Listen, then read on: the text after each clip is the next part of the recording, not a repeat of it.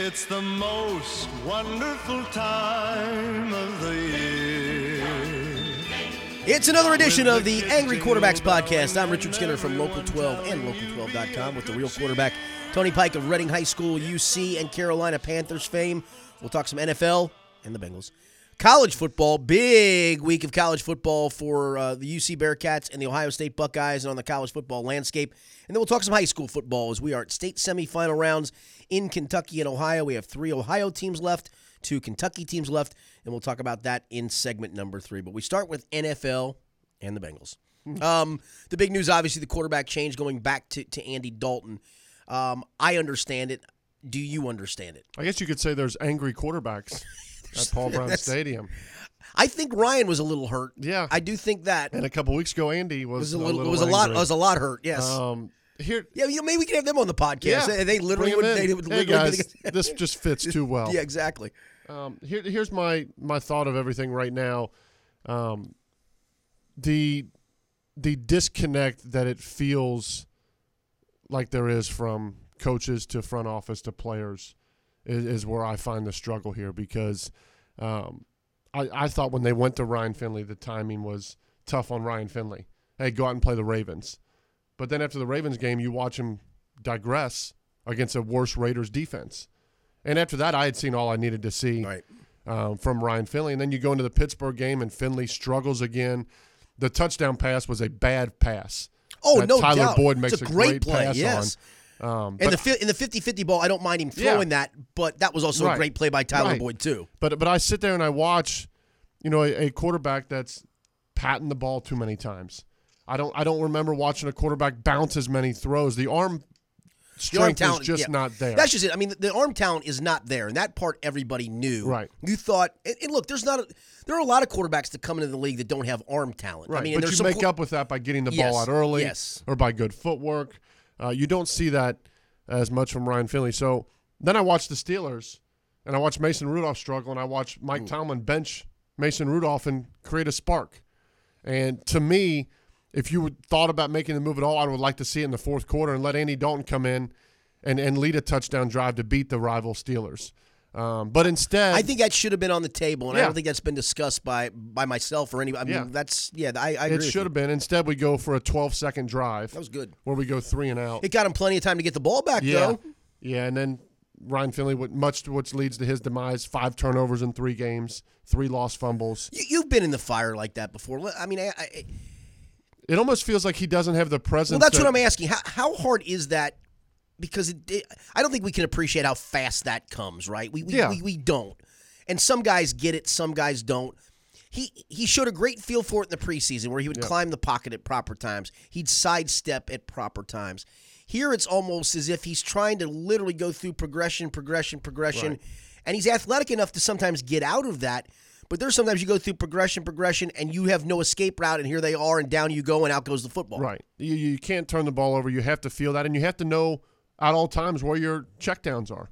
And I feel like he loses sight of his checkdowns a lot, and that's a big weapon in today's NFL. You see it all over the place. So um, I was hoping to see Dalton late in that game because, again, it's a one possession game. But then my my dilemma comes after the game, and I sit there and I listen to all the post game, and I'm sitting here preparing a, a show for Monday. Right. And Zac Taylor says, well, you know, you, you can't evaluate a quarterback in the NFL after just three starts. If 50. we, 50 is the number. yeah, if, if we evaluated every rookie quarterback, you wouldn't have whatever. So I write that down, I'm like, oh, I guess I'll go with that. Uh, the next day comes, and all of a sudden, you're back to Andy Dalton. You had just doubled down on Ryan Finley. You're back to Andy Dalton now. So to me, one, you're you drafted, you moved up in the draft to get Ryan Finley. Not a lot, but you did Yeah. move up. You move. You gave him three games and you benched him. Odds are you take a quarterback next year. Probably not a future here for Ryan Finley in Cincinnati, Agreed. other than a backup. So At best. you pretty much take Ryan Finley and you you rip his confidence away. You then turn back to a guy that you spurred in every way possible by waiting till the last second to bench him, and now you go back to Andy Dalton. And to me, it it leaves the same question as we've asked every week on the show. What is the direction? Because it feels like they're just reaching for, uh, let, us try Andy Dalton this week. Let, let's try this this week. It feels like there's no real direction. And I think that, to me where the the move comes in. That that was my initial response. And that's when you go back to the Finley decision after the bye week. You actually had talked about that seems like a good time. And I'm not here. I'm not pointing the finger. Right. Going, you screw. You made a bad choice. No. thanks. Yeah, you did make a bad choice, but that's not the reason for me bringing it up. I, I was of the ilk that I believe that was more ticket sales driven than mm-hmm. football decision driven. That look, I thought there was a point you need to evaluate Ryan Finley. I just didn't think that was quite the point. So now here we are with probably the home game that has been least sold. I'm going to guess of any Yes. of them by a mile. Mm-hmm. And so the hope would be, well, we can get fans maybe reinvigorated because we're going to mm-hmm. get Andy back in and our defense is playing better. I don't think that's the reason Zac did it, but the cynic in me says that's in play Yeah. because that's the front office, right? Well, it has to be some of the front office, and it has to be Zac Taylor looking and saying, "Look, I, our defense has given up 17 and 16 in back-to-back weeks, and we've lost, and now we're playing a Jets team that over the last three has It's been averaged great. 34 a game, and a Gregg Williams defense historically is going to ramp up the pressures Yes. So on a luck young the kid, quarterback. right. So I get that you get Gregg Williams, and you get the Browns who are improved defensively, and you get the Patriots who are really good defensively, but when you came out of the bye, you knew the schedule. Yes. It's not like the schedule in the NFL just changes week to week. You knew Right. who you were putting Ryan Finley in there against. So, uh, to me, this becomes a question of where did it come from? What are you grasping for? And uh, and who ultimately made the decision? Because I, being in an NFL locker room, when you're preaching one thing and you're saying we are going to win now, that's that's the most important thing is just winning. And then these players watch Ryan Finley go out and play. There is a disconnect in the locker room, and Well- there has to be from that of of voices saying, "What are we doing?" Th- and that's that's another reason I think the decision had to be made. I, I, the one thing I can say is I know it's cliche-ish and no one wants to hear it, and this isn't high school and Pop Warner where give it the old try and boy that's that's what really matters. Go compete. Um, these guys are still playing hard, um, especially the defense. The last two weeks, the defense feels like it's even right. It feels like Carlos Dunlap has decided he's going to go make some plays again, and he's made them the last couple of weeks, and he can be a difference maker. And you know, you got your main Pratt running around like a chicken with his head chopped off, but at least there's some athleticism there, and he's making some tackles and some plays. Right. Um, you know, Jessie Bates is making some plays, and Sean. I, so And the other side of the fence for me would saying, Joe Oakland- Mixon plays hard. Joe Yeah. Mixon plays so darn hard. I mean, it, it, again, it's all cliche-ish, but at some point, if you don't give your, if, you, if you're saying we're trying to win, Mm-hmm. And you've got every position filled by a guy who's the best at that spot. Cordy Glenn is back in for one. Trust me, they want Cordy Glenn gone so bad it, it'll make your head spin. But they've seen enough of John Jerry. They've seen enough of Andre Smith. And Cordy Glenn is a bona fide starting left tackle in this league who is now fully healthy, gone through. The, the excuses ran out on both sides. Cordy had no more excuses not to play, and the Bengals had no more excuses not to play Cordy. So hence Cordy's in there. They both, neither one of them, Cordy doesn't want to be in there, and they really don't want him in there, but they have to have Cordy in there because Right. he's the best option. Okay. So then you can't all of a sudden at quarterback go, well, yeah, but we're still going to try to evaluate this kid. No, no, no, no, no. If you're going to try to win, because then all the- over the board. because the veterans have to understand that too. They can't all of a sudden go into a, a week, say even yesterday, and if you're an offensive player or whatever side of the ball, and you are expecting Ryan Finley to start, and it's mm-hmm. almost like, crap, the kid's starting again. You know. Right. you know what? How are we gonna do it this I looked week? at a bunch of film on Pittsburgh last week. I, you know, I, I don't. Yep. I'm not going to do quite as much. I'll, Right. I'll, I'll, oh I'll show up and play. We're but- 0 11. yeah, I'm not. What am I yeah, doing? they're not giving us the best chance. Why do I want to give them the best Right. chance? So Now the- I think you had to do that for that reason too, to, to have all those veterans who are still busting their ass to give them a legitimate chance Yeah. and at least cling to something. Well, the, the critic in me would say that the defenses look good because I don't think Oakland's offense is what it's meant, Fair. what it's made it to be. Because I watched what the Jets just did to and Oakland. Mason Rudolph and is Mason Rudolph was god awful. fair, but I, but they are playing hard. Yes, though. But they're playing that. hard now.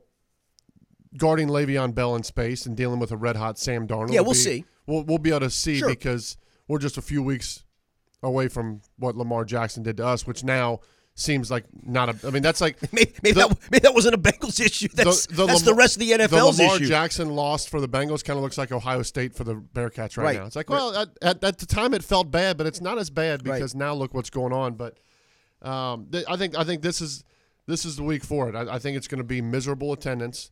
You're looking at a December first game, 0 and 11 team. I, I didn't even look at the forecast. Did you? Have you looked what it's supposed to be? Okay, yeah. There's there's not a big Jets following. Nope. In Cincinnati, a lot of terrible towels in there Sunday. Yeah, there, there's not a there's not a lot of marquee names that you're going to come to see unless you want to boo Le'Veon Bell.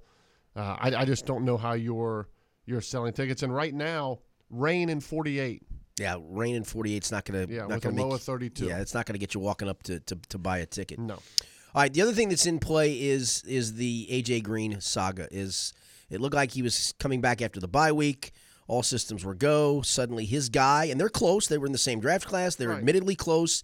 His guy gets benched, and the very next practice, his ankle goes Mm-hmm. haywire. And look, it, I'm to have to take I, I I'm going to have to take him at his word that the ankle went haywire. It seems awful coincidental. So here, a couple of weeks have been removed since the ankle went haywire. Hopefully, in those two weeks, the ankle has healed up and gotten. I would assume it has. Maybe he still is having a hard time cutting. I do. Why he did run some routes before Sunday's game. His and, pregame workouts look pretty intense. and looked and looked and he looked pretty good. I thought he was cutting, moving, and all of those things. So you know, maybe that that tested it. Would it not feel coincidental, Mm-hmm. or may, I should say more than coincidental? I guess if he returns this week. I, if I were to ask you to make make odds on it, what would you say? Would you would you would you make odds that he comes back and plays this week? yeah, if I got if I got good odds. I'm just going to give you even money. Oh, even money. Yeah, I, I Yes, still- it's a yes or no prop yes, bet. I, I still think he- one ten either way. I get the juice on either one. I still think he. I, th- I still think there's a good chance he plays. I do too. I think just watching Sunday, him and Andy warming Do you think it's just a watching him on the coincidence, or do you think No, it's more think Andy being back? I think it's more Andy being back. Okay. Because if you're AJ Green and you're in AJ Green's camp, it's like, do I want to go out there with how Ryan Finley looks right now and put myself back out there and the ability to put bad tape out there, or I go back out there with a guy I've been around my whole career, um, who can get me the ball and, and make me look good in a couple different ways, and I can help him.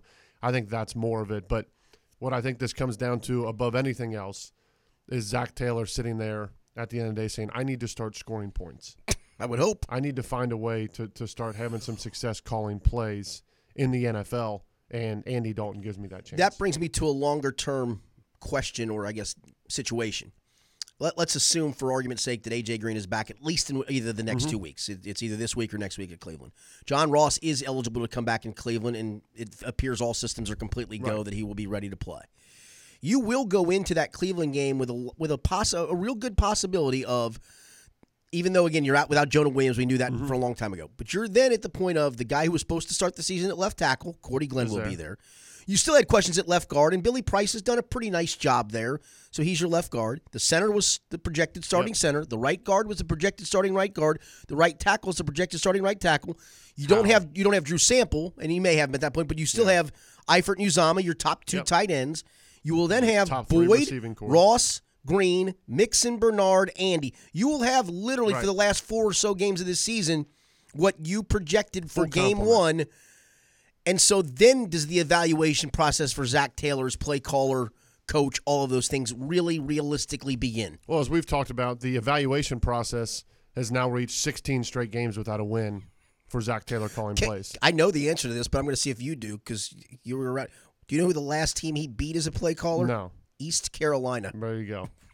A bad East Carolina team. East Carolina. team. He lost I'm his last five calling plays in the AAC. Yep. He lost his first 11 with the Bengals. That's 16 in a row. 16 in a row, and over those 16, they averaged 13.75 points per game. And you uh, go back and take out the 30 Yes. some odd point. Was it 37, I think? against- 37 they scored in the last game of the year. Yeah.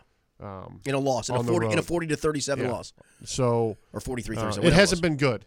No. It, it, it hasn't over over now the course of a full NFL season, 16 games. That sample size is not good. Um, so for me, uh, it it has to. I mean, I don't think they would ever move on from Zac Taylor after one There- season. no, th- that, that And- is and not that is not will, going to happen. But can you go to him and say, "Listen, we, we still like not you. calling plays. we got to get somebody else to call the plays." Right, and, I- and I think over this next five, Because if you're You Zac Taylor, I would ask that. this: if you're Zac Taylor, and again, let, let's just assume we see the last four weeks, and maybe we all of a sudden look up and that offense is scoring 27, 28 a game with the full complement of players, and you say, "Oh, okay, um, wait a second. yeah, here. okay, yeah." But if not, if you were Zac Taylor after year one, and let's just go to the the, the nuclear option of 0 and 16 and still averaging you know 13 to 15 points a game and all of those things, would he, as just head coach, remove whoever the play caller was? I Mm-hmm. would think he'd seriously consider that, right? you have to, you have to at this point. So at that point, I'm sorry you lose that role right now. right, But I don't think. I mean, the Bengals have done nothing but add roles for him. No, that's a good point. So I don't think they would ever take away. But I believe he was cooking the other day too. He did a pretty good job. Yeah, he whipped up a little salad, a little meal for everybody. So yeah, he's he's doing some cooking. He does everything else. I mean, Yeah. he into the media. He's what if? uh What if? What if this team wins three out of their next five, and they get back to full strength? Do the draft strategies change that's a great question. for you? For for me, I guess it comes down to this, and I'm not the evaluator. If they evaluate one of those premier quarterbacks as as uh, the franchise as a franchise level guy, then I think you absolutely take the quarterback, build around the quarterback, deal Andy Dalton for what you can get in the offseason and move move forward from there. But if you evaluate any of those guys as just guys, and there's a lot of questions on all of them, you know, Andy does have another year on his deal. I don't think they would extend him beyond that. Do you? No, because then you've just, all you've done is kick the can down the road. I think a lot of it really d- is dependent on how do they evaluate that quarterback class. Yeah, and and again, that, that quarterback class, you could have a question mark about each quarterback. About every one of them, Uh, I don't have a question about Chase Young, I have none. but Pro Football Focus says that the defensive end position can account for anywhere between one to two wins. Quarterback position, six to seven wins. That- that's a that's a and significant that's a difference. substantial Yeah. difference. And we've seen that in the NFL with how some of these quarterbacks play. And we've seen if you get it wrong. I mean, I take Russell Wilson and Mitch Trubisky. That's that's about the, the difference in, in quarterback play there of a guy that can elevate his team and a guy that Can't. struggles to elevate his team Sure. and can't do that. So um, I look at it if if Andy Dalton excels, if AJ Green excels, and you can talk AJ Green into franchise tagging for one year and say, look, we're going to franchise tag you if things go bad early. We'll trade you We'll deadline. trade you at the deadline and we'll get you to a contender. Maybe you do that. You say Andy Dalton, we're coming back for another year. We're going to give a You, good s- you run. spend some free agency money on defense, Right. and you draft defense, and you got Jonah Williams coming back. yep, that adds to Uh, it. You got a high draft pick, or you could trade your top draft pick and get multiple Right. early round draft picks and, and do something along those lines and maybe just try to to mend the fence of, of what this team is and then build and if you need to take a quarterback in the 2020 draft so i think it certainly opens up I think it possibilities does too. Um, and, and it may again- be, and it may be false hope, Right. but if if again, if you have the full complement of guys, let's say starting with Cleveland, you Mm-hmm. have you have you have all hands on deck, and they stay healthy, and they stay all hands on deck, and you go three and one down the stretch Right. for whatever reason, you you pull off the miracle of three and one down the stretch. I, I think it's fair to look and go see what we can do when we got everybody, and we're going to add Jonah Williams back to our mix next year. And uh, basically, we're adding an extra first round draft pick. right it's hard not to look and go, let's address the other side of the ball because that's the side that needed to be addressed that was not addressed. And it's clear cut that, look, they're playing better now, Yeah. but overall, it still needs an overhaul in certain parts of that defense. Certainly, the linebacking core still needs significant guys. or or this could be us at 0 and 11 in the media trying to grasp at anything possible and that could be that too. Uh, it's but, possible. But regardless of anything that happens, we have to trust this organization, I can't. and that's the I have a- problem. yeah, I have a hard time doing that. the same organization that paid Bobby Hart, the same organization that that, chose not to do anything on the defense Yes. other than draft Germaine Pratt. yes, and bring Preston Brown back. So we're trusting that. We're trusting the organization that stayed pat at the deadline, even when every other GM said it's like they're speaking a different language. They they could set themselves up great here. We haven't seen the draft success in the past. So like what what leads to say things are going to be better now? Yep. Uh, I, I, mean, we're, we're grasping at straws like everybody else is, uh, but you, you you still feel and have to feel that if anything were to change, it would start with something changing in the front office. No question. All right, let's uh let's talk a little NFL for a moment. And you mentioned Lamar Jackson and those Baltimore Ravens. You've been high on them for not just the last handful of weeks. You've been high on them for uh, a number of weeks. It took me a long time to warm up to this, and and and I'm now fully on board with with what they've done. The thing I, I've agreed with is they did go in on Lamar Jackson. They did build around him, and they've built themselves a, a very a very good football team. I thought this the start of the season was an eight and eight team, and and they're not just beating people. And when you beat people in the NFL, most most most margins of victory, a good team at the end of a season margin of victory wise is probably eight or nine points on average, and that's a that's a lot. Dude, they're just wrecking people. They're wrecking people. They possess the ball for 35 minutes a game. They absolutely wear down defenses. And Lamar Jackson's athleticism makes up for so much. Like I saw last night against the Rams, guys were in the right spot, Yes, and he yeah, just was faster to the edge. yes. It's it's and incredible. then he gets to the edge, and there's there's separation of ten yards. Um, so what do you do? You load the box, I watched him try to bring pressure last night. He hit his hot receiver for a touchdown. Yeah. He understands defenses. He is making the throws. He gets out of the pocket, and, and what he does How about the first- one where he dropped down to throw it around a defender Right. through through with a different? And again, I don't like his mechanics, Right. and I I'm sure as a quarterback whisperer, you look at him and cringe when you Right. watch the mechanics. But he's very it accurate. But he's very accurate. He's accurate. accurate, and and he's doing what he said he's doing, what he wants to do. He doesn't want to be a runner. He runs when it's there, but if he scrambles, he still tries to remain a passer. He still tries to extend the well, he had one last night too. Maybe it's one you just mentioned, but he had one where he did get flushed. He was looking downfield. He could have taken off, and at the last second, the defender came up, and he just Yeah, like it was almost like it over. dink. See Yep. ya. I got Another you. 15 yards. Yeah. So he's doing everything. Mark Ingram has been great. He's been great. The tight ends have been great. Hollywood Brown had a nice Brown now- was great yeah. last night. How uh, how good does Earl Thomas and, and Marcus Peters look on the defensive side? They are a complete How'd they get those guys? They draft them. No, that's a trade. One was a trade. One What? was how- free agency. huh? That's Yeah. novel. Building outside of the draft. I'll be darned. You can do that. Yeah. Here's how good the Ravens are. Last night, in a game against the Los Angeles Rams, I did not hear Aaron Donald's name once. I think he had at one point. I I, I flipped At it one off point it late. was zero zero tackles. Yeah, and and I'm not talking about. And that's it was the best late defender in the game. by far. So people going into the game said, "Well, look at that Rams front four, and and and they're going to be able to stop the Ravens." Aaron Donald was not a factor in a game where if they wanted to, they could have scored seventy. Yeah. Lamar Jackson played three quarters and had five touchdowns in his Monday Night Football debut, Dude, and fell is- on the one yard line on a run that he could have scored. on. Yes, and, and he got pulled after three quarters in the Bengal game. When he, Yes. I mean, he's he's not even playing fourth quarters yeah, anymore. This is it's- like college. it's incredible what he's doing in the NFL. And and and look, this is not just to the Bengals. They steamrolled the Patriots offensively. Three straight forty Yes. point games. They steamrolled the Patriots. They steamrolled the Texans, and they steamrolled the Rams. Last I checked, That's not Pa- bottom of the barrel. Patriots have how many losses? Uh, one. Okay, the the the uh, the Texans are uh, the leader of the AFC Yes. South. So you've got the the Rams are are- wild uh, card. wild right card contender. Yeah, I mean that's that's an incredible run to me. Yep. So the the drop off from Patriots and Ravens, the next next team record wise, believe it or not, is Buffalo at eight and three. And while they're going to make the playoffs, and they've mm-hmm. done a nice job of, again, they've got some major question marks, but they've they've done a pretty nice job. I, I don't put them in in the elite category. The Texans, I love Deshaun Watson. He creates plays, he elevates that team, but they've got major They deficiencies issues. on that offensive line. I guess the team that I'm looking at we're sleeping on is Kansas City just because they've kind of gone by the wayside. Yeah. Um, they struggled in some games. Mahomes doesn't look like Superman, although again he's been still really good. Right. Down the stretch, here's what Kansas City's got to try to maybe prove it to us that they are in Mm-hmm. that next that that category of competing with the Ravens and Patriots. And the Patriots have major question marks. They just keep finding ways to win.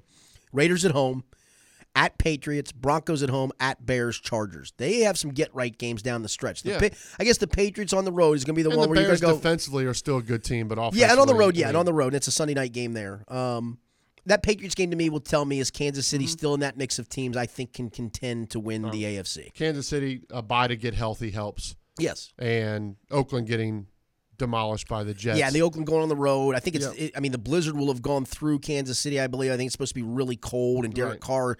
I can't remember what the pat the passer rating for him in cold weather games is good. just it's awful. It's it's it's it's so bad. So they should be able to uh, to handle that game. Tell you what's interesting in the AFC, the wild card race. the Browns have a chance. They do. They're, they're only a game out. They get the Steelers this week. Which again, that's a fifty. I mean, that's Right. a that's a head to head game. The Steelers Yeah. right now are actually the second wild card team based Yep. on tiebreakers. Steelers, and you are right back in the thick. Because then you got the Bengals Yeah, twice. You got the Dolphins still again, I and the, believe. and the Dol- uh, I mean, and the Cardinals on the Right. road. I mean, you literally you're playing. they have the Ravens, but they're the only team, other other team that Ra- beat the yeah, Ravens. Yeah. So they've got yeah they've got no they just played the Dolphins so they're done with that game so they yeah, Yeah. so they got at Steelers that gets them six and six Bengals at home Twice. seven and six Cardinals and then Ravens at home at a point where the Ravens got to have a bounce back or a, a, a bounce game at some point Yeah. um and maybe that's the game but yeah the, the Browns are very much in it no question about it um The uh, what about uh, so the Ravens down the stretch get a little bit interesting. How about the game next week? Ravens 49ers at in Baltimore. yeah the the, the, But- 40, the 49ers are the ones that got they've got a brutal schedule I mean, you look at both of those teams that can run the ball. Both have really good defenses. I think that's going to be one of the better games of the season. But Baltimore still has.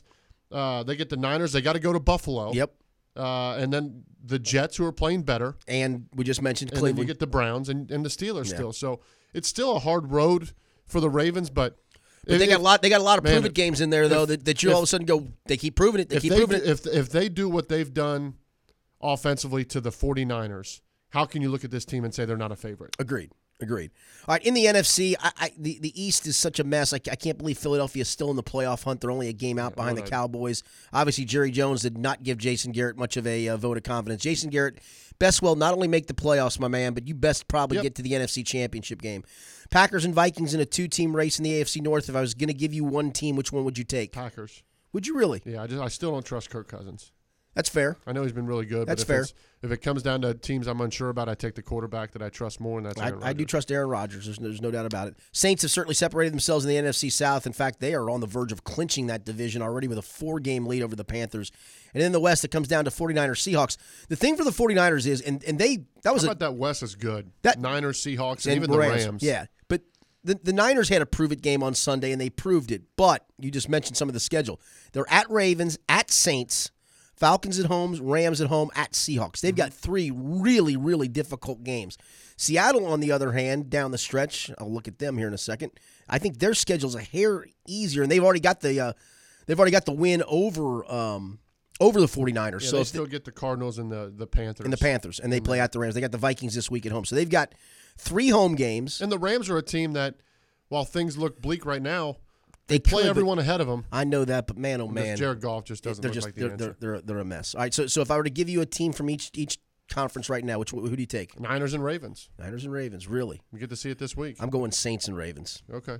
I'm going Saints. I think the Saints. The Saints had their hiccup game a couple weeks Yeah. ago, and they've I don't know. I mean, the, the they had a little hiccup on Sunday with, it with a, yeah, took a Carolina field goal kicker to miss two extra points. miss two and- extra and what a 28 yarder 28 yard field goal to Yeah. win that game in Carolina.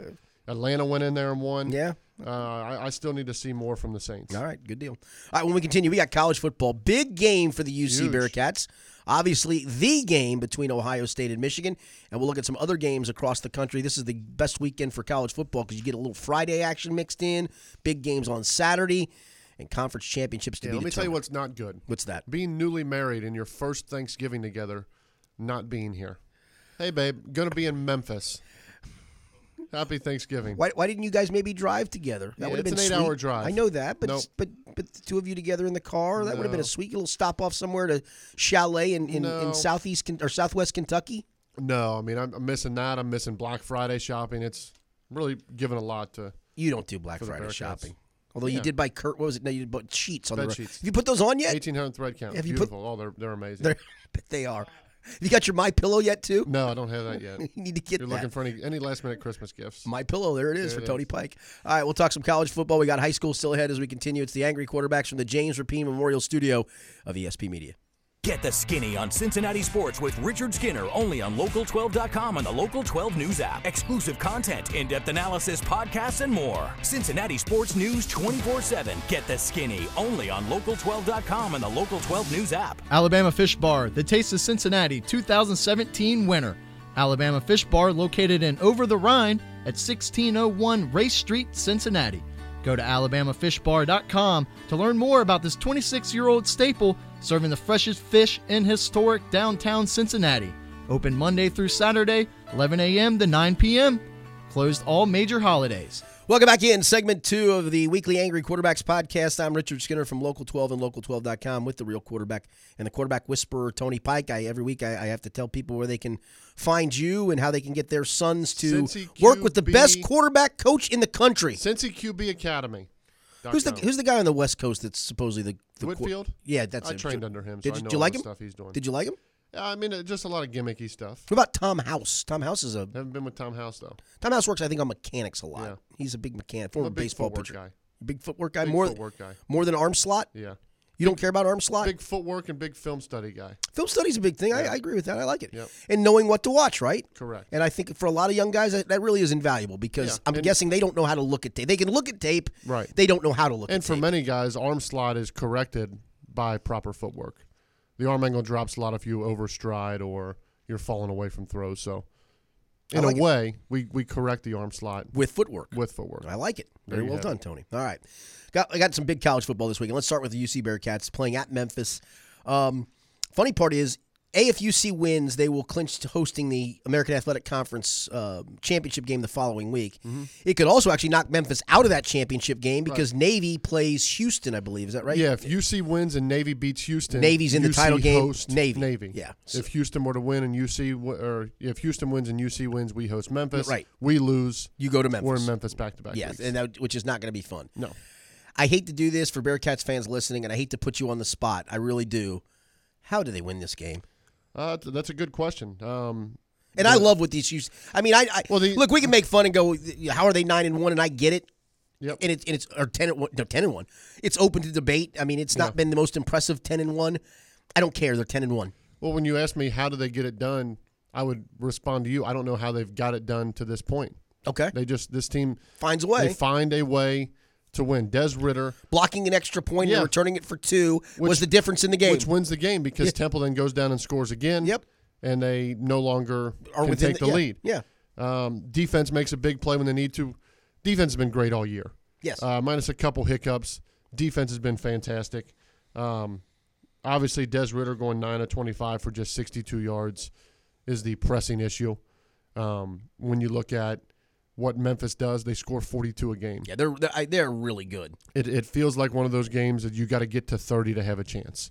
Yeah, here, here here's their numbers this year, and I'm just going to run through them all. The Ole Miss opener was just a very defensive Yep. struggle in the opener for both. After that, 55, and it was Southern U. Then 42 South Alabama, 35 Navy, 52 Monroe, 28 in their lone loss at Temple, lost 30 to 28. And honestly, they couldn't get out of their own way Right. in that game. I watched a good chunk of that game. 47 against Tulane, 42 Tulsa, 54 Smooth, 45 Houston, 49 South Florida, and they're pretty good defensively to boot. Yeah, I mean, it, it is a game going in offensively. You have to say, we have to get to 30.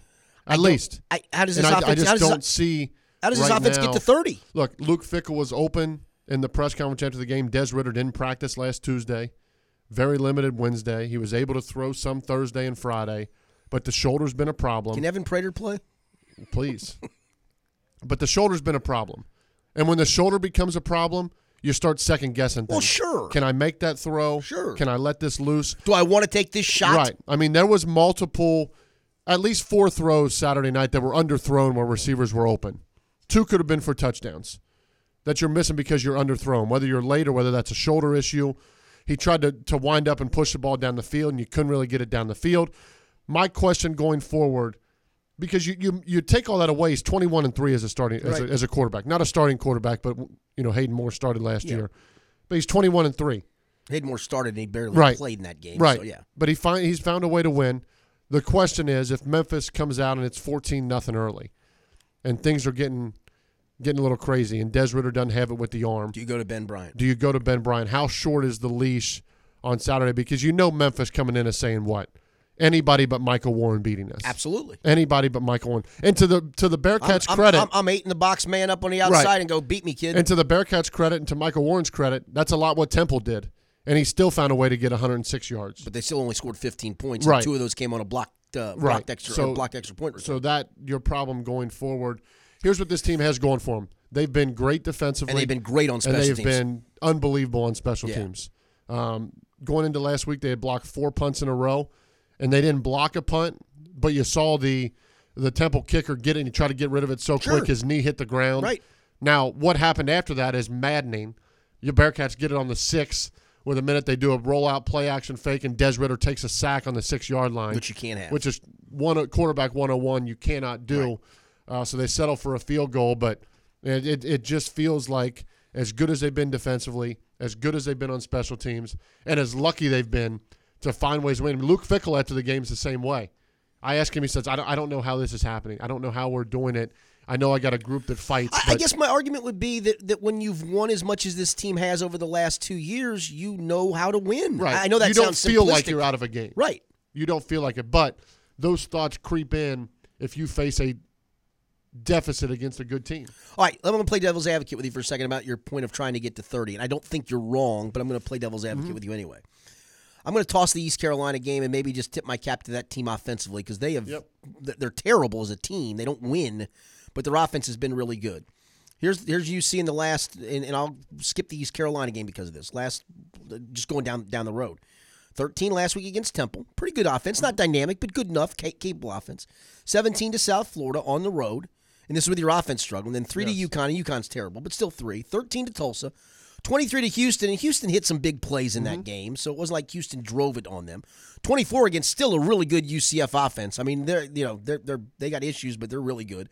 14 to Marshall, 13 to Miami, obviously 42 to Ohio State, and 14 to UCLA. So I would ask you, I mean, really, other than East Carolina and Ohio State, they've they've put the thumb on everybody. Yeah, and, and they have. Are they capable then of maybe holding Memphis in the low 20s, and would that be enough? I, to that point, I don't know. I, I I have to see the Bearcats offense do something that they haven't done in a couple weeks. Sustained drives. And you look at the one hiccup on this resume has been road games for this team. No doubt. And that Slow includes the Houston. That includes the Houston game. Houston, South Florida, ECU all come to mind. No question. Games they could have lost. Absolutely. And games they got exposed in a couple different ways. South Florida took multiple shots down the field. Houston took Houston, mul- multiple shots down the field. ECU, multiple shots down the field. So, what does Memphis do really well? They strike with big plays. They have a good quarterback. They can throw it down the field. They're going to take plenty of chances down the field because they're going to trust their guys to make plays in space. What that does as a defense, it gives you an opportunity to make plays. Gives you an opportunity to win one-on-one battles and come down with a big interception or something like that. To me, though, the question for this game squarely in lies: Can Des Ridder do enough with this offense in the passing game to come out of there with a win? if I was put you on the spot, I mean, if I were. I, it's it's hard for me to even pick them to win this. I, I I'm not It's sure I them do to it. win. I, I know I I, know where your heart lies. yeah, obviously. 11, 11 is a spread. I think 11's too much. I think they can keep this uh, respectable. But if they find a way to win this, and Navy beats Houston, They're, the, they're, the way the way they handled Navy's option attack oh, they last year, killed it last year. With the them. way UC can run the ball, Yeah. they would be favored to go to the Cotton Bowl. No question. I, I, it's at home too. I Right. mean, all the things that you want in Home your game. favor going with you. Yeah, no, no doubt about it. Now you you lose this, You lose this, you're going back to Memphis next week and getting your ass kicked again. right? I'm just telling you. You lose this, you're you're completely demoralized because you have no shot at the Cotton Bowl. You still have a shot at the title, but you're going back to the team that just beat you. I guess your only saving grace is you could knock Memphis from the Cotton Bowl too, because then it Right. would be what probably Boise would Right. go. Yeah. So you could still find ways to motivate, but no doubt the win would be out of the sails without taking care of business Friday. No doubt. All right, the other obviously big game for those in this area, Ohio State and Michigan on Saturday uh, in Columbus. It is obviously a Michigan team under Jim Harbaugh that, that can't find a way to beat Ohio State. That after that Wisconsin game looked like it might be trending towards a seven and five team. Um, they did lose the the Penn State game, but boy, you start the second half of that Penn State game. Remember they were down twenty one nothing, stormed back, lost 28-21 clobbered Notre Dame, clobbered a bad Maryland, clobbered Michigan State, their rival, um, tra- trailed uh, Indiana 14 7 and came back and scored the last 32 points. Is Shea Patterson doing enough? Is this offense improved enough to make Ohio State sweat a little bit like Penn State did? Or is this still Ohio State owns them until Ohio State doesn't own them? This is Ohio State owns them. This is that Penn State game. Justin Fields fumbles going into the end zone, or it's even worse Right, in the right first at the right at the goal. right at the goal line for a touchback. Um, some turnovers, some hiccups, but what it what it showed was a little bit of turmoil, and Ohio State responded just fine. I, I do. We say this every time we talk about Ohio State. I'm starting them with 42 points. I say what you want about Michigan, their defense. I don't trust. All right, here's the here's the scores though. Ohio State. 45-14 over Notre Dame, and I think That was a has flaws. monsoon. It was a monsoon, but still, Maryland's terrible, 38-7. But they did what they're supposed to do, clobber them. Michigan State, 44 to 10. Michigan State is pretty capable defensively. Now they're Mm-hmm. not great offensively, but Right. in Indiana, 39-14. Indiana's pretty good offensively, and for the first few drives, they looked like they were gonna it was gonna be a, a, a track meet. They've been dominant these last four games. All right. I'll st- okay. I'll, I'll start Ohio State at 38 then. Okay. I'll take them to 38. Here's here's what it comes down to. I don't trust Shea Patterson It's fair. to make enough He's, big plays. he's played better though. I just, I just don't think in a game It like feels this, like they've taken the handcuffs off of him too, as opposed to go run, run, third and seven, make us a first down. Run, run, third and seven, make us a first down. We'll punt and play field position. They feels Yeah. like they've almost gone. Let's throw it more on first down. Let's open things up a little bit, and it's worked. Yeah, I, I just think Ohio State's good in the secondary. They're good. All they're good. Their across the ability to, to stop the run, their ability to get after the pass, and Chase Young's performance in Right. big games has been obscene. and then it's Dobbins and Fields. They have a, they have a Dobbins legit, in big games has Yeah. been obscene. they have a legit one-two punch. So if this spread is anywhere under double digits, I'm loading up on the Buckeyes. I don't think it's close. I think it's a Uh, two spread score open game at, at the spread open at 12. I'm going to guess it hangs around that number. Yeah. Um, it's a two score game at least. Probably right. All right, uh, I'll, I'll move on to uh, to Kentucky. They play Louisville, big rivalry game. Both teams are, are bowl eligible. Kentucky uh, got that way with the win over UT Martin. And I continue to look at the season that Lynn Bowden's had, the the wide receiver turned quarterback. He he is not a great passer. Obviously, he's under fifty percent as a passer, but he's thrown for three hundred yards. But he he leads Kentucky in rushing with nine hundred and fifty one yards. He's got a chance to get to a thousand, despite the fact he's only played the quarterback position for five games. Yeah. Um, he still leads them with receptions with 30. The next closest has 11. He leads them in receiving yards with 348. That's 100 more than the next closest guy. I- I know that, that he's not going to be up for the Heisman Trophy. I fully do realize that. But by God, he should be, in my opinion. I mean, it is incredible what this guy has done. Yeah, and, and it's incredible what they've been able to salvage. When you go into a season, you lose your starting quarterback, And, you your got- second string guy got and your hurt. second string, like it, it's remarkable the job that that Stoops has been able to do to hold this team And together. I'll give Eddie Gran. I mean, Yep. I, sometimes Eddie Gran frustrates me with things he does as a play caller, and he frustrated me in a couple games last year where he didn't give it to Benny Snell in key times. But the last two weeks, and granted, it's over two mismatched teams in UT Martin and, and Vanderbilt. They rushed for over 400 yards. I- and that's not playing really option offense. It's kind of a wildcatty. They, they do have some option schemes to it, but a lot of it is literally just out of the out of the gun with straight runs out of the gun. Whether it's Yeah. the quarterback keeping it on read options or him just straight handing it off, they're just manhandling people up front. Yeah, it, it goes to everyone on the team the coaches, the coordinators, the players, everyone to kind of buy in and say, well, we've been handed a, a crappy deal here. We can either pout about it or we can continue to play. And they've continued to play. And you look at the other side of the field.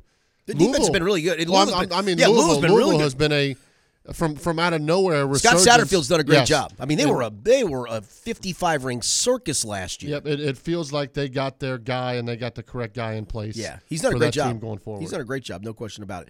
And Miami ends its season against Ball State. Nothing really to play for other than Miami with the win will clinch their first winning season since 2010 because they still have to play the MAC title game. Yep. They still have to play a bowl game.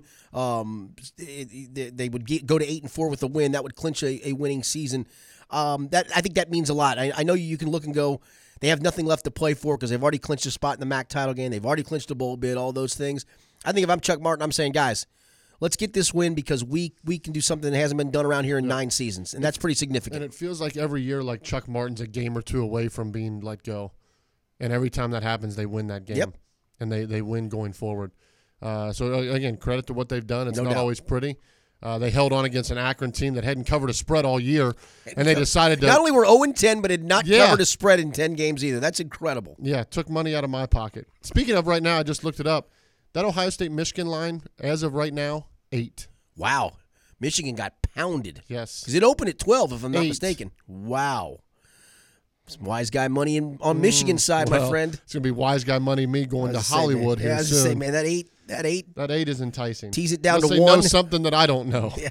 Justin Fields won't play. Chase Yeah. Young won't play. They've got some inside information. All right, let's look at the, the national landscape of where things stand from the college football playoff standpoint as we get literally wind down to the end of the season.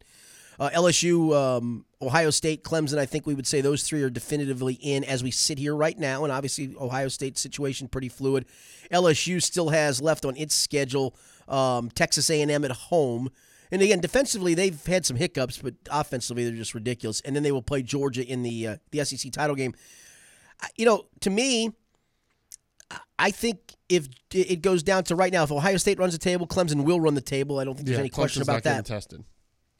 Georgia beats LSU. I think you get two SECs in. Yeah. If Georgia beats LSU, they're in. LSU's in. Alabama obviously has to beat Auburn. Yep. Um, although then the argument for that Alabama getting in is is tainted because Auburn beat Oregon, and then Oregon now has two losses, so they're out. The team that everybody is clamoring for a little bit is Utah, but I'm sorry for me. Here was their non-conference: BYU, Northern Illinois, Idaho State. Yep. Does I'm that out. do anything for you? Nope. Out and on- that's what I would tell the Utah. Pa- that's what I would tell the Pac-12. If you want to get in, go schedule somebody away from home or, or- or on your non-conference schedule, not BYU, Northern Illinois, Idaho State. And I know you can go, well, SEC teams schedule cupcakes. Yeah, they do. They all have their one cupcake week. It occurred this past week. But outside the league, as I mentioned, Auburn played Oregon, LSU played Texas. Yep. Um, who did Bama open up with? I'm drawing a complete blank. Bama Bama opened up with uh, no, they opened up with Duke. My bad. I thought they opened up with somebody decent, but they opened up with Duke. Um, so yeah, I would I would say that to them, and, and the same for Oklahoma. I, I just think that Does. Oklahoma still have an outside chance? I think they do. They they need the following to happen. They need Auburn to beat Bama. Mm-hmm. They need because they already got help this week with Oregon. yes. They need Utah to probably. I think Utah's still ahead of them in the pecking They order. need Utah to lose to Oregon. Yes, and then they need. So they would then you would have LSU if it beats Georgia Mm-hmm. in, Ohio State running the table in, Clemson in. If Georgia loses the SEC title Right. game, Then Bama Oklahoma loses to finds a way Auburn, to get back in. and Oklahoma f- and Utah loses, then Oklahoma I think would be the fourth team. Yeah. Um. So there we go. All right. So if you had to do the four, LSU, Ohio State, Clemson, Georgia for right now, Yep. I think that would be the Absolutely. way I'd go with it as well. All right. When we come back, got a little bit of high school football to talk about. Three Ohio teams in state semifinal games. Two Kentucky teams in state semifinal games. We'll look at those as we continue to roll along. It's the Angry Quarterbacks podcast from the James Rapine Memorial Studio and ESP Media. Getting answers, finding solutions. Local 12 News investigates. As soon as we called you, everything happened very quickly. Not afraid to ask the tough questions. Taking action, getting the truth. Local 12 News investigates. Are you looking to produce your own podcast? ESP Media has state of the art audio and video production studios available for you. Our studio rental rates are the most competitive in town. Contact us today at sales at espmediasn.com or 513 655 4966. That's 513 655 4966. It's your podcast. We just produce it. Welcome back into segment three of the weekly Angry Quarterbacks podcast. I'm Richard Skinner with from Local 12 and Local12.com with the real quarterback Tony Pike of Reading High School, UC, and Carolina Panthers fame, and the quarterback whisperer to many a young quarterback in the tri-state. And if you've got a young one, go look up Tony, and he'll help your your kid Yeah. achieve his goals and dreams. Make to the next level. That's right. That's all it's about. All right, we're in state semifinal round. Is uh, nobody left in Indiana? That's been the case for a couple of weeks now. Indiana actually is in its state championship games this week at Lucas Oil Field. That'd be a cool place to play state title games. Yeah, especially uh, for me as a quarterback being in a Indoor. Indoor. Yeah, that'd be not even to worry about cold or the elements. Exactly, but this is what these teams are going to have to fight this weekend: the cold and the wind and the rain, maybe, Yep. and the elements. Let's start in Division One, where Elder beat Colerain. They'll take on twelve and one Springfield. Springfield lost earlier this season to uh, to Fairfield, and so it tells me that Elder's probably in a great spot Yeah, here. That game's Elder- going to be played in Piqua, by the way. I think Elder's in a really good spot. I hate that it's in Piqua. It's weird. um, I like that yeah. stadium. Have you ever been there? Yeah. I like that stadium. It is. It's nice. Um, Matthew Luby didn't have a great first half. Uh, they found a way to, to hang in there against Colerain, and they do what they do. Yeah. They do it on the ground. They're ground and pound. Joe Royer at tight end. Uh, and, and again, this is uh, Doug Ramsey. What he continues to do year in and year out. They're never coach. they're never the biggest team. Nope. They're never the most athletic team. Nope. But they're the they play hard. They're He's scrappy. He's really good schematically. And scheme wise, Yeah. they are fantastic. They really are. Yep. Um, and he is really a pass first quarter or pass first Yeah. coach. He has been, and he's kind of adjusted, looking and going. I got two Division One offensive linemen and a giant Division One tight end. We're going to just line up and run the Mm-hmm. Yep. football. Yeah, we can throw it a little bit, but hey, this is our strength. This is what we do. Stop us, and yeah, they've been and hard he to stop. His youngest son is a sophomore on that team that plays kind of wide receiver, gets some carries. I think going forward he'll be a quarterback in the future. Um, I've I've known the, the whole family growing up. Drew might be the best athlete out of all of them, That says a lot. and Peyton's playing at Indiana. yes, he so is. That's I think there's still an upside for, for the Ramseys in the future. And on the other side, Lakewood St. Edward got beat uh, last week, huge. so that uh, that kind of maybe opens the door Yep. for uh, for an Elder State title, Opens it up. big time. All right, in Division Two, LaSalle they have just wrecked Man. people throughout the playoffs. W- look, kudos to Harrison, tip of the cap, but that felt like a mismatch. Yep. The the schedules are just completely different. The talent We took Harrison different. as far as we could. We Absolutely, helped him. we did. We got him. We got him to the regional championship the, game. The, the, the sports preview show. Yes. Now LaSalle takes on undefeated Toledo Central Catholic at Sidney Memorial Stadium. I don't know a thing about Toledo Central Catholic other than undefeated is undefeated. Yeah. Uh, undefeated is undefeated, but the LaSalle team that I've seen the last couple weeks is playing their best football. And LaSalle got the biggest break in high school Yeah, no- no- history no by Woods. no Winton Woods. Speaking of which, what about Miyan Williams flipping his commitment? What'd you uh, think of that? I don't know. Would you like to flip, it to UC? Yeah. Although Corey, uh, was it Corey Kiner? Yes. Was that the UC game? the Yeah, he's, he's, he's very good. So- I, I think there's rumblings that Dave Campbell at Iowa State is going to get another job, and, Yeah, and maybe that lent causing some itself. stuff to happen. And at the same time, I mean, you're an Ohio kid. Ohio State still wants you. right. I get it. I fully get it, and I think Yep. you. I think if you're Miyan Williams, you start seeing what J.K. Dobbins is doing. You, you, you know, you. I think you assume with Ohio State's offense, right, that it's so pass prevalent, all of those Right. things. No, it's very much Yeah, they- 50-50. They're pretty balanced. They rely on the run game They rely a lot on the run game. as much as the next. Exactly. Um, so you you think you think LaSalle's still in good shape? I mean, Yes. they played such a good schedule. They're they're again. I think the biggest question mark is kind of like the Covcath game. What happens if, If. they fall behind by a couple of Yeah, scores? that would be the only thing that would derail LaSalle from a state title. But here we are. Feel like we do this every season. We do this. A great chance for two local teams to bring back state titles. no this year. question. Well, and, and the one we're going to talk about here in a second, Wyoming Yes. in Division Four. Oh, three, yeah. Three. They are 13 and 0. They'll take on 9 and 4 Clyde on Saturday. I'll have the broadcast for you on ESP Media on Saturday night. We'll be on the air probably around 6.50ish, and the kickoff for that game, 7 o'clock. It's in Marysville at Marysville Impact Stadium. It looks nice. It does look very, very nice. Um, I don't know anything about Clyde. All I know is they're 9 and 4, and all I know is what I've seen from Wyoming. They've not lost a game in two years. Their last loss was in the 2017 Regional Championship game. They have outscored teams over the last two years by an average of roughly, and I'm doing this roughly, 40 to 6. So not only are they winning, they're kicking your ass. They're so, the thing is, everybody looks at Evan Prater, and understandably so. The, the dude is, he made a throw, Tony, that you would have admired. It Yeah, was, it was the, the- deep ball to Juke Yep. Mitchell, and he flipped it. It wasn't Yep. even, it wa- didn't even, it looked effortless the way he threw it. And that that's the thing I think for him, he still can get so much Oh, better yeah. as a passer. His upside is is crazy, but the athleticism he has Is I mean, it's almost like you're seeing with Lamar Jackson. It's men and boys. I mean, Yep. it is he, he when he wants to make a spin move, he makes a spin move. He Mm-hmm. wants to run through you, he runs through you. When he wants to glide past you, he glides past you. He has he has in three playoff games 13 rushing touchdowns. 13. Yep. It's insane. What he, what he's been able to do is crazy. Um, I don't again. I don't know anything about Clyde. I know they've lost four times. That's a lot.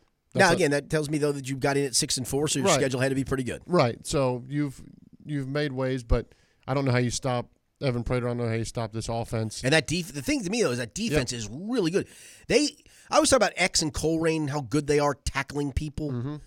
I'll tell you, Mm-hmm. Wyoming's pretty damn good at tackling people too. They you they don't you don't get away from them. Yeah, it's it's uh interesting to me to see if the uh, the case for Mister Football can be won by Evan Prater because it feels like he surely deserves I it. I think he he does Yep. because I, I'm assuming he's been pulled out of a bunch. He got pulled out of the game Right. the other night and actually came back in for the last snap so he could be on the field to take a knee. Yep. But he got taken out of that game too. So There's uh, a there's another guy that plays in Northern Kentucky that um, should be up for Mister Football as well. that would be one Michael Mayer of Covington who also Catholic. doesn't play many fourth, Fourth quarters. quarters. That's right.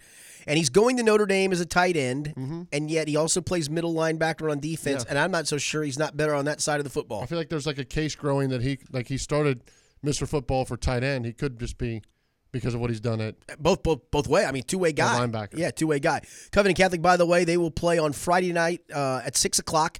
Uh, they'll host Bowling Green. Bowling Green nine and three. Covcath thirteen and zero. Covcath over the last three years, at 17, 18 in this season, has lost one game, and it came in the state championship game last season. Yeah. Um, they feel like they don't feel like I think they they are clearly the best team maybe in the entire state. Mm-hmm. You know, I ranked them number one in our lo- final local 12 top 12. I know people probably looked at me and went, eh, beat LaSalle by three touchdowns, man. and look what LaSalle's doing. Yeah, and look what LaSalle did to some teams that Yep. or, thi- this year. So I think Covington Catholic is more than worthy. And my Beechwood Tigers, where I coach basketball for Nice. full disclosure. Nice five hour drive. Got to go down to the very far western part of the state of Kentucky. I made that drive many years ago to Mm. cover a Beechwood Mayfield playoff game for the Enquirer. It is quite the haul. It is a cool setting. It is a very old school stadium. It's a city that loves its football. Mayfield has a great tradition of success. This is almost an impo- this isn't an impossible task, but it's a very very tall task for Beechwood. It feels Yeah. like, hey, with as young as they are, they're playing a lot of sophomores. Cam Herget's a, a junior at quarterback. They're going to have a lot of guys back for next year. Yeah. This feels like, you know what? Getting to the state semis is a pretty nice season, and unfortunately, I think this is where it ends. Yeah, and, and again, unless unless you get a Superman performance from your quarterback where he can elevate, but again, you are you are undersized a bit. Yep. You are going against a team that is A traditional better in a- power, in a, lot of phases. And and they're at home. and again and you're you- making the five-hour drive. right, you're going 5 hours, but for a young team, the experience you're going to gain from this game No doubt. will go a long way to getting them back to the top next year. And, and again, kudos to where they've come already this year with a young team that One, one and four at one right, point. that schedules very hard, that schedules to be playing their best at the playoffs. Kudos to them because I guarantee when you go into a game like this, it's a lot better as a coach to fall back on. Hey, no doubt. we played Covcath. We've played teams and we know how to compete. Let's just go down there and compete. And I think by doing that, you at least give yourself a chance. Absolutely, and I think you're right. Then, then being a 12 and 0 team that hasn't been tested all year because you schedule and light. then you're really cocky with yourself, and all you of a sudden, it's boom, we get Yeah, hit in the mouth. No It's doubt. like, no, we've been here before. Yep, exactly. All right, any final thoughts? What are you going to have at Denny's on, on Thanksgiving? You get some turkey? Or you just going to just yet. go We've, caution we've the wind? checked. There's a bowling alley that's open. Do they serve turkey? I don't know. We'll see. Here's here's my final thought. Can you go get one of those Swanson frozen dinners maybe and heat that bad boy Yeah, up? Mo and I.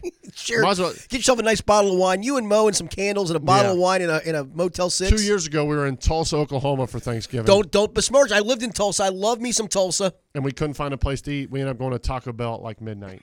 Did they have turkey tacos? Nope, that was our Thanksgiving dinner. And hang on, wait a minute. The Taco Bell was actually open Yep, on Thanksgiving night. open on Thanksgiving night. I had to Uber. Who is that? Who in the who in the world, other than you two jamokes, would go to a Taco Bell Well- on Thanksgiving night? I get why you did it. Who else in the city Jim of Kelly. Okay, people who are those guys, but for the most part, why would you bother to be open? Because everyone else was closed. How many They- people were in there eating their tacos? Did you take it back to the hotel with I you? Ubered through the drive-through. It's even better. What'd your Uber driver think? Did you tip him with a taco? He wasn't you give him- happy. Sir, do you want a crunchy or do you want a soft? Yeah, when I when I when I wasn't tried- happy? when I tried to make like the Were you guys half in the bag? yeah. Oh, okay. When I tried to make like the Uber small talk of like how long you've been doing this, while Did- he's taking me through Uber, He wanted Uber no part of Taco? Bell, is like no, Nah, we're he, good. wanted, he wanted no part of that. now there's Uber Eats, so we got anything That- we want. there you go. There you go. Here's my here's my final thought. Not even about football. Can't miss 24 free throws in a game. You see, It's impossible. That's Need it's- it. It's incredible. figure it out. Thir- what? Thirty-three of fifty. So what were they? Uh, Something. they shot 55. 55. So the 31 of 55. That's that's impossible. Go teach him how to shoot. You can be the free throw whisperer. I can do that too. What was your percentage Like shooting free throws at Reading? But you never got to the line because you were such a softie. You played out of the perimeter, Nah, right? I got the line when I needed to. Nine times the whole year, probably. Yeah, eight of eight of nine. Eight of nine. On technicals. Technicals. Go shoot the technical. foul. Yep. Oh my goodness. All right, Tony. Enjoyed it as always. Thanks to, uh, to our executive producer Rob Ebel. We'll be back uh, next week with some more football talk, talking the NFL and the Bengals, some college, and certainly some high school football as we get to the state championship weekend. Again, don't forget we'll have Wyoming and Clyde on ESP Media for you on Saturday night. Until then, for Tony Pike, I'm Richard Skinner. It's been the Angry Quarterbacks from the James Rapine Memorial Studio and ESP Media. You better watch out. You better not cry. Better not pout. I'm telling you why. Santa Claus is coming to town. He's making a list, checking it twice. He's gonna find out who's naughty and nice. Santa Claus is coming to town. He sees you when you're sleeping. He knows when you're awake. He knows if you've been bad or good, so be good for goodness sake. Oh, you better watch out. You better not cry, better not pout. I'm telling you why.